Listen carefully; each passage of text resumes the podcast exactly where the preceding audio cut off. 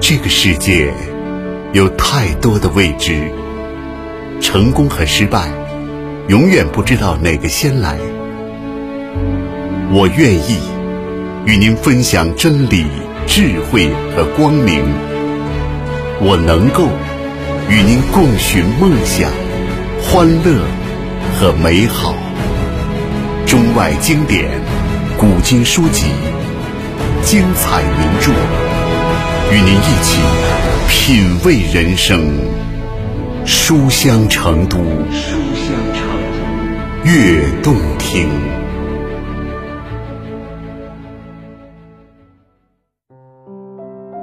各位朋友，大家好，欢迎来到书香成都悦动听栏目，我是圆圆。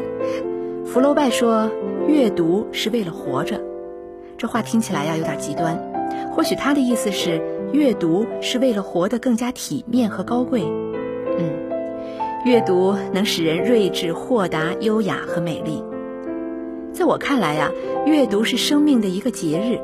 如果你关注阅读，至少是在关注自己生命的质量。如果你喜欢我们这个栏目，我相信你同样是一个关注自己生命质量的聪明人。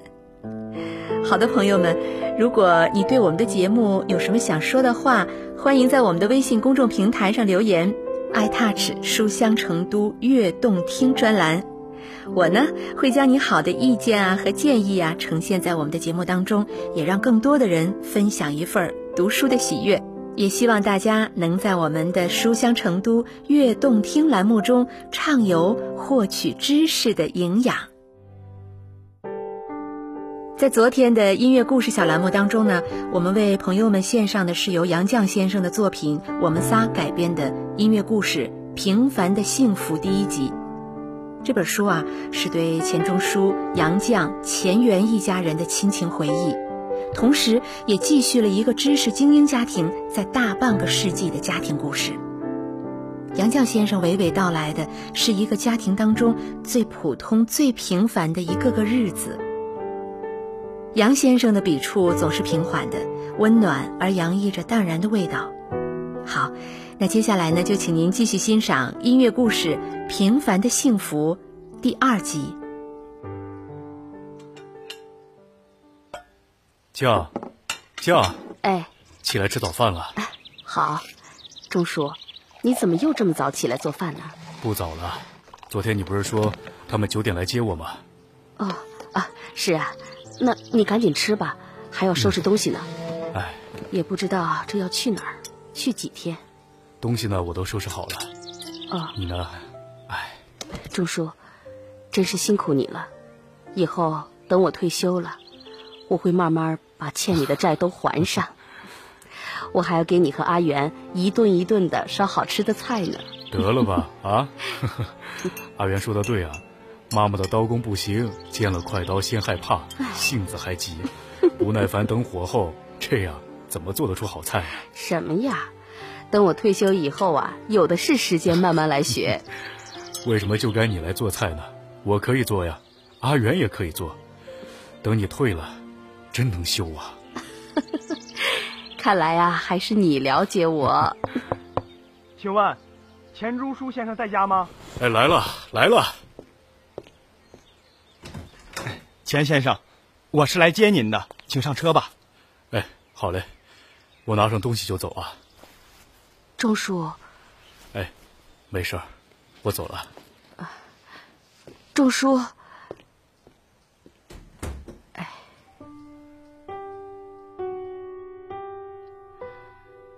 那天钟叔走了之后，我一直不放心，一个人在家里胡思乱想，只是一门心思的。要等阿元回来，我想丢开工作，专心为他们做一顿好吃的。虽然我做的菜不怎么样，可是他们两个却从来没嫌弃过。只要是我做的，他们总会说好。那天我就一心一意的要做好一顿饭，等他们回来，然后给他们一个惊喜。可我当时更担心的是。就算我做的再好他们也是不会准时回来了。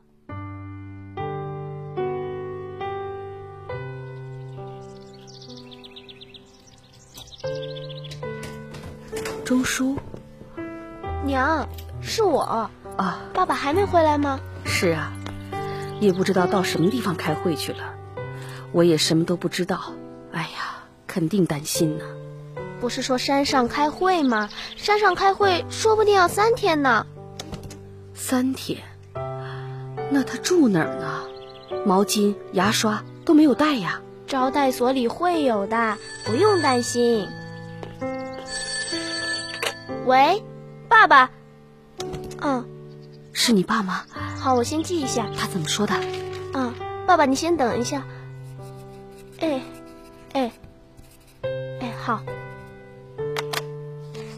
娘，您放心吧，爸爸有消息了。是吗？爸爸现在让我去办点事儿啊，这事儿有点复杂。这样，我先办，等我回来再讲给你听。哎哎，你再告诉我了再走啊，娘，你放心吧。哦，对了，我可能赶不及回来吃饭了，您别等我，您先吃哈。呃，好吧。娘，等我回来再说吧，来不及了。哎，你，哎，后来呀，我才知道。钟叔说，他们要去开会的地方，交通工具有各式各样的选择，飞机、火车、小汽车，还有长途汽车等等。可是飞机票和火车票都被其他的人抢空了，所以他选了没有人要的一条水道，准备让我们一块儿坐船去。他打电话过来，就是让阿元去买船票的。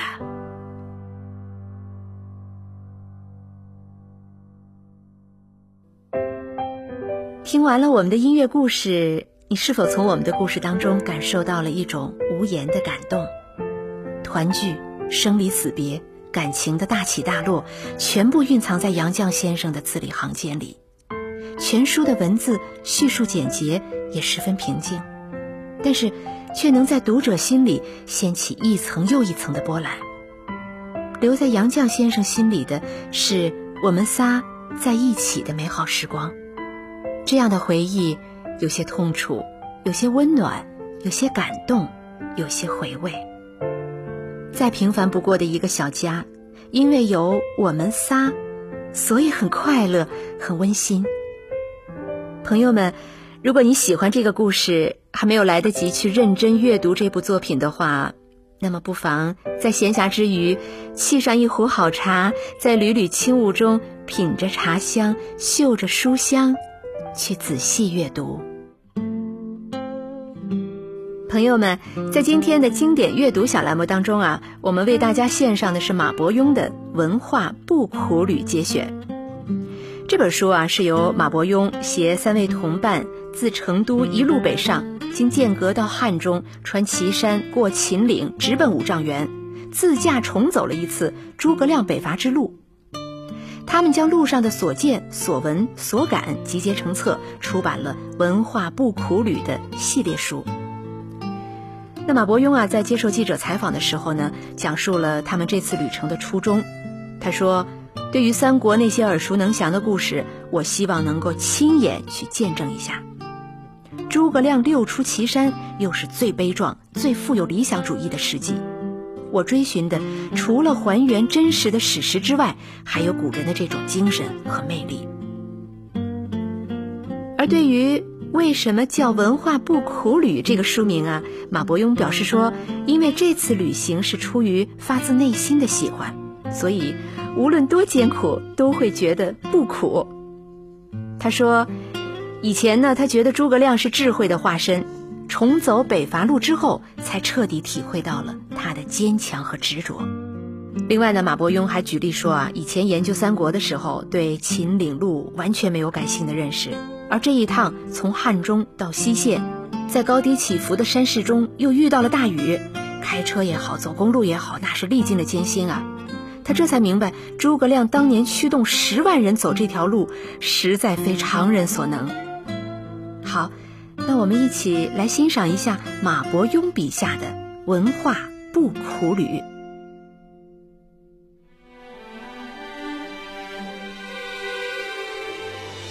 读万卷书，走万里路，纸上得来的始终没有直观印象，还是要亲身用脚去丈量一下，才会有真实的感觉。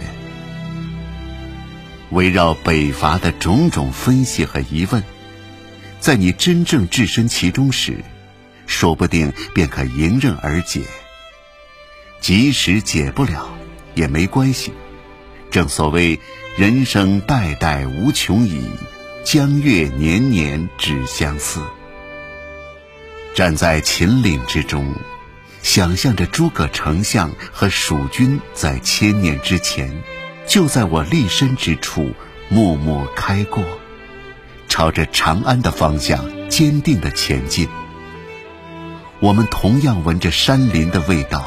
感受着陇西吹来的风，这是何等让人激动的体验！这个念头从萌发时起就越发强烈，无法抑制。于是，一贯懒散的我迸发出了前所未有的行动力。总算赶在秦岭落雪之前，规划好了计划，重走北伐路。第一站，成都，丞相的成都。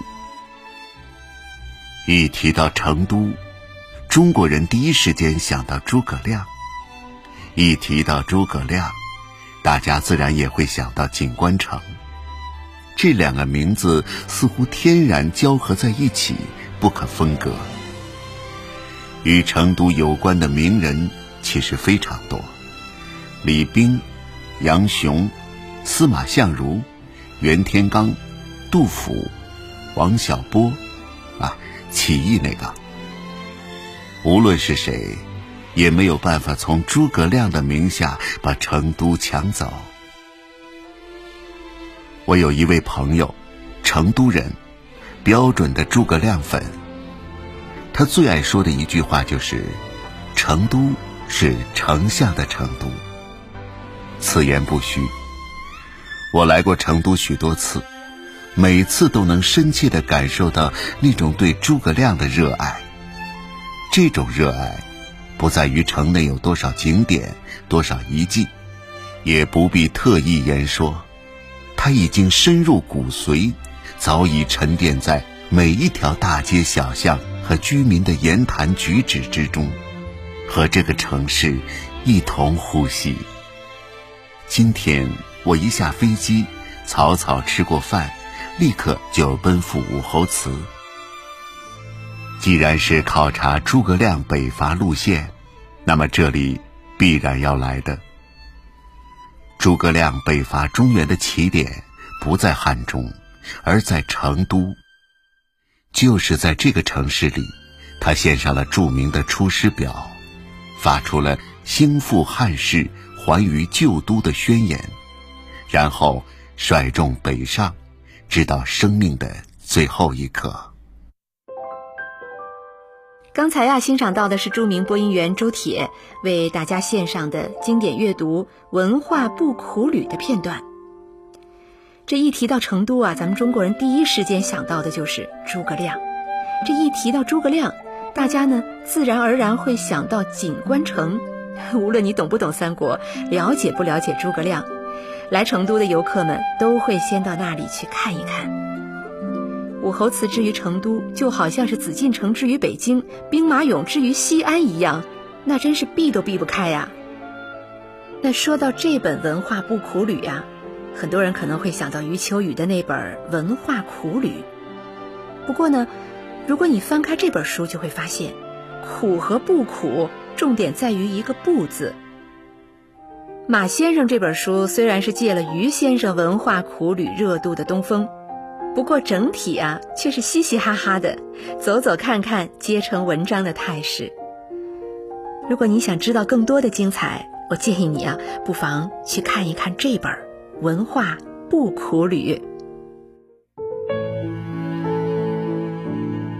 阅读它是一种习惯，比如说在静谧的深夜，在拥挤的地铁上。在路边的太阳下，当你翻开随身携带的一本书，你会看到一个与众不同的世界，看到与我们相似或者相反的生活，甚至会偶遇书中那些伟大的灵魂，去倾听并与之对话。书里的世界多姿多彩。对，这就是阅读的乐趣。它真的是用金钱买不到的一种独特的感觉。不知道你的感觉是否和我一样？好了，朋友们，今天的节目也到这里就结束了。谢谢你来书香成都悦动听，和我一起来感受读书的快乐和喜悦。书香成都悦动听由广播节目制作中心制作，我是圆圆，我们明天再见。